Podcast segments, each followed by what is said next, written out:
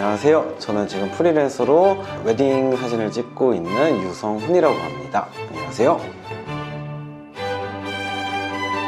일단은 웨딩 사진이라고 하면 크게 두 가지 종류라고 말씀을 드리고 싶은데 스튜디오에서 찍는 사진이 있고 본식 사진이 따로 있습니다. 저 같은 경우는 본식에서 신랑 신부님을 이제 접대해서 사진을 찍고 있습니다. 첫 직장도 카메라 회사 쪽에 취업을 하다 보니 사진을 좀 더 다양하게 찍고 싶은데 그래도 조금 웨딩 사진이 마음에 확 와닿아가지고 웨딩 사진으로 일을 하게 되었습니다. case by case라고 말씀을 드리고 싶어요. 이 업종에서 오래 일하신 실장님들 같은 경우는 수익금이 정말 높으신 분들도 있고 저 같은 경우는 거의 한 중간 정도라고 말씀을 드리고 싶어요. 한 200만 원 정도? 저 같은 경우는 스튜디오에 소속이 돼 있어요. 사실 저희 스튜디오가 좀 약간 유명한 스튜디오이다 보니까 비수기가 거의 없어요. 예. 프리랜서로 일하시는 분들 보게 되면은 비수기 때 벌어들이는 수익금이 한 2, 30%? 원래 평균적으로 나오는 수익금이 한 2, 30% 정도밖에 안 나온다고 알고는 있습니다. 네. 방금 말씀하신 것처럼 플래너를 통해서 따로 이제 일을 받아올 경우도 있고 소속 안에서 저희가 일을 하는 경우도 있기는 하거든요. 만약에 정말 안정적으로 그 사진 쪽을 일을 하고 싶다면 소속으로 들어가시는 게 조금 더 좋을 거라 판단이 되고 있습니다. 저 같은 경우는 사이트에서 공고를 보고 예, 신청을 해서 대표님께서 직접 연락을 주셨었어요. 어떻게 보면 운이 좋았던 케이스라고 말씀을 드리고 싶어요.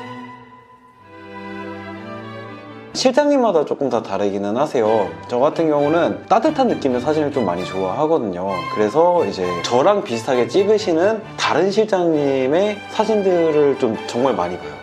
그리고 최대한 그거를 비슷하게 따라 해보려고 노력도 많이 하고 손 동작이라든지 얼굴 표정 같은 것들을 얼마나 잘 잡아내는 게 웨딩에서는 정말 중요하거든요. 저 같은 경우는 신부님하고 얘기를 좀 많이 오가면서 포즈가 잘 나오게 좀 유도를 하는 편이긴 합니다.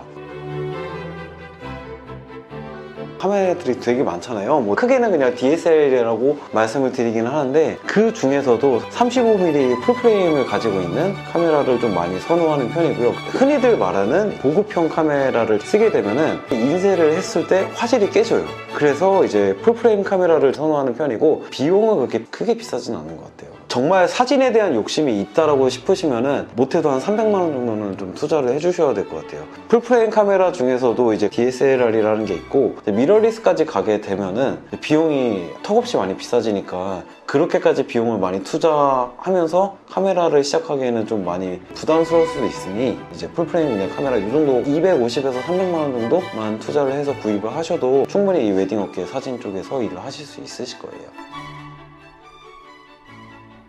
지금 소속되어 있는 웨딩 업체 쪽에서는 그거 안 물어보셨어요. 그리고 정말 진짜 사진을 찍길 원한다면 우리가 보유하고 있는 카메라가 있으니 렌트를 해줄게. 너가 돈을 벌고 난 이후에 너만의 장비를 좀 구입을 해봐라 라고 해가지고 소속되어 있는 웨딩 업체에서 한 6개월 정도 카메라를 렌트를 해주셨어요. 어떻게 보면 되게 운이 좋았던 케이스고 그 6개월 동안 열심히 저만의 사진을 좀 많이 만들어 가고 저만의 장비들을 이렇게 따로 구입을 했습니다. 네. 흔하지는 않아요. 저 같은 경우도 PD님한테 제 카메라를 빌려드리기가 부담스러워요. 네. 사실은 뭐 1, 2만원짜리 장비가 아니고 이게 구입했을 당시에가 거의 한 150만원, 180만원짜리를 대여를 해줘야 되는 상황인 건데 많이 부담스럽잖아요. 근데 지금 만났던 업체는 너그럽게 렌트를 해주셔가지고 그 부분에서는 항상 고마워하고 있어요. 네. 제가 처음 했었던 장비는 C사의 full frame 6D라는 카메라고요. 고급 기종에서도 가장 엔트리 모델, 가볍고 하지만 full frame 이라는 장점을 가지고 있어서 되게 유용하게 좀 많이 썼어요. 이 카메라 하나만 가지고 거의 한 3, 4년을 썼으니까. 이거 쓰고 나서 그나마 조금 더 화질이 좋아진 이 기종의 다음 모델 EOS 6D를 구매를 했고요. 이거는 형제 모델이고 이 장비를 쓰다가 한계점이 왔어요. 예. 웨딩 사진 같은 거 찍다 보면은 구도라든지 색감 같은 게 되게 중요한데 이거 같은 경우는 색감이 조금 빨갛게 나오는 경우가 있었거든요. 그래서 이제 다음 스텝으로 갔던 게 중급 모델 EOS 5D 마크 3라는 기종으로 요즘에 좀 많이 활용해서 쓰고 있습니다. 렌즈 같은 경우는 아마 모든 사진 작가님들이 그렇게 말씀을 해주실 거예요. 사람의 화각과 거의 비슷한 50mm를 쓰라 라고 해서 저는 처음에 이거로 먼저 시작을 했었고 2470-2 이거는 장비가 좀 많이 비싼 장비고 C사에서도 아마 가장 많이 취급해주는 렌즈라 생각을 하고 있습니다. 이거 어떻게 보면 저만의 고집일 수도 있어요. 시사 같은 경우는 사람의 피부를 조금 창백하게 만들어주는 색감을 좀 많이 만들어줘요. 이제 엔사 같은 경우는 사진이 진하게 나오는 경우가 좀 있었어요. 어떻게 보면 옛날 얘기일 수도 있는데 저 같은 경우는 시작했을 때부터 시사로 시작을 해가지고 시사의 그 창백한 느낌의 사진들을 좀 많이 좋아하는 부분도 있었고 아마 조금 이해는 하실 거예요. 우리나라 여성분들은 이제 빨간 색깔보다는 그좀 약간 창백해 보이는 색깔을 좀 많이 좋아하세요. 그래서 저 같은 경우는 이제 신부님들을 이제 모시고 촬영을 해야 되다 보니 거기에 알맞게 시사 장비를 좀 활용을 하고 있었습니다. 장비가 완벽하지는 않아요. 저는 프리랜서 형식으로 투잡을 일을 하는 사람이잖아요. 웨딩할 때 딱 필요한 장비만 샀던 부분인 거고 완벽한 장비라고 말씀드리기 좀 힘들고 이 정도까지의 장비를 구입하는 데는 한 500, 500 정도. 근데 한 가지 아셔야 되는 게 제가 한꺼번에 500을 투자했던 게 아니에요. 저 같은 경우도 이 장비로 먼저 시작을 했었고 요거를 구입했었을 때 이제 150만 원. 요거까지 플러스해서 됐던 게 한 170, 80 정도였던 것 같아요. 그러니까 딱 그 정도 장비로만 해서 시작을 하셔도 돼요. 근데 그 이유 중에 하나가 어떤 돌발 사항이 나올지를 몰라요. 저 같은 경우는 세 개를 다 가지고 다니고 두 개를 저는 항상 제 허리에 차고 사진을 찍거든요. 예비용이라 생각을 해주시면 될 것 같고 동종업계 웨딩 실장님들도 아마 거의 대부분 카메라를 한 두세 개씩은 다 들고 다니실 거예요. 없다라고 말씀을 싶어요. 보정에 저희는 의존하지 않고 원본에 충실해요. 그래서 원본을 이쁘게 찍어야지 보정도 이쁘게 나오는 거기 때문에 보정으로 신부님을 이쁘게 만든다 그런 마인드는 아닌 것 같아요. 예. 뭐 어떻게 보면 이거는 촬영 팁이라면 팁인데 사진을 생각했던 것보다 한 스텝 정도 어둡게 찍거든요. 아무래도 피부라든지 그런 것도 다 어두워지잖아요. 이제 그거를 사실상은 후보정으로 조금 조절을 하는 편이기는 해요. 이제 아무래도 신부님들이 깨끗한 피부톤을 다들 원하시니까 신부님들의 얼굴 윤곽이라든지 허리 라인 같은 거 조금 더 살려주는 거 그런 것들 정도만 조금 살짝살짝 만지고 있습니다 오더를 하는 방식으로 진행이 되고 있고요. 저희 스튜디오 같은 경우는 지금 이제 웨딩홀에 아예 소속이 돼 있어요. 그래서 그 웨딩홀 쪽에서 스케줄을 주면은 스케줄 관리자 부장님께서 보시고 실장님들을 배치를 해주고 있습니다. 분명히 있어요. 네. 저도 이제 사진에 좀 욕심이 많고, 여러 군데에 웨딩홀을 좀 다니면서 사진을 찍는 것도 좋아하긴 하거든요. 그런 특수한 경우가 생기면은 개인적으로 의뢰를 받았는데 스케줄 조정을 좀 해주셨으면 좋겠다. 약간 이런 식으로 스케줄 부장님한테 따로 말씀을 드려서 좀 시간 조율을 해달라고 얘기를 하고 있습니다. 평일에는 똑같이 그냥 회사 생활을 하는데 이제 주말에 이제 신랑 신부님 스케줄에 맞춰서 좀 일찍 일어나고 좀 일찍 촬영하러 나가야 된다는 거 그거 말고는 좀 힘든 건 없는 것 같아요. 네.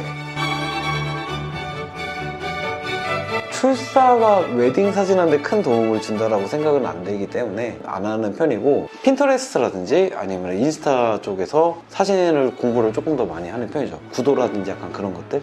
네. 저 같은 경우는 지금 스튜디오 정직원이 아니라 파트타임 형식으로 지금 그렇게 소속이 돼 있거든요. 그래서 아마 알바 비용 형식으로 지금 세금 처리가 되고 있는 걸로 알고 있습니다. 네. 처음에 시작했을 때 첫 걸음마. 딱 그때만 어려웠던 것 같아요. 어 나 신부님한테 어떻게 얘기해야 되지? 뭐 인사를 드리고 시작을 해볼까? 그렇게 그냥 생각만 해서는 끝이 안 나요. 그리고 이 일을 되게 어렵게 생각하시는데 사수 부사수가 이렇게 딱 같이 이동을 해요. 그렇기 때문에 부사수는 사실은 사수만 따라가면 돼요. 너무 걱정할 필요가 없을 것 같아요. 저도 그런 사수님을 좀 잘 만나가지고 좀 덕을 많이 봐서 어려움을 그렇게 크게 많이 느끼진 않았던 것 같아요 제가 찍은 사진 그냥 한번 보여주면 정말 좋아하세요. 저는 이쁘게 찍는 거를 좀 많이 선호하는 편이거든요. 신랑 신부님 사진 보여드리면은 정말 다 좋아하세요. 신랑님이 신부님한테 얘기해주는 게 기분업이 좀 되는 것 같아요. 제가 뭐, 아, 신부님 웃으세요. 그렇게 얘기하는 것보다 신랑님이 신부님 귀 속에다가 사랑해. 이렇게 하면은 신부님이 자연스럽게 웃으시더라고요. 예식 시작 30분 전에 오셨던 분들도 계셨어요. 네, 그럴 때는 정말 빨리 촬영하고 또 신랑 같은 경우는 빨리 인사드리게 밖에 보내드려야 되는 상황이다 보니까 어, 그럴 땐 좀 많이 당황스럽죠. 네. 근데 이제 또 옆에서 이제 신랑 신부님 아버님 같은 경우는 빨리빨리 찍으라 막 옆에서 계속 그러시니까 약간 그런 거에 대한 압박감? 네, 그런 경우가 좀 간혹 있었어요.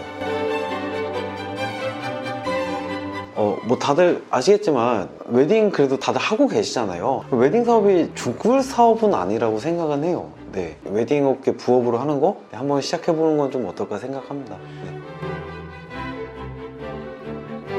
약간 case by case 있을 것 같기는 한데 사진을 찍는 거를 좋아하는 거하고 사진을 좋아하는 거하고는 좀 완전히 다르거든요. 그래서 사진을 정말 전문가스럽게 좋아한다라고 치면은 그 웨딩 이쪽 업계로 들어오시는 것도 나쁘지 않다 생각을 하고 있고요. 사진 그냥 찍는 거를 좋아하신다라고 생각을 하면은 부업으로 하시는 게 아무래도 좀 좋지 않을까 생각합니다. 네.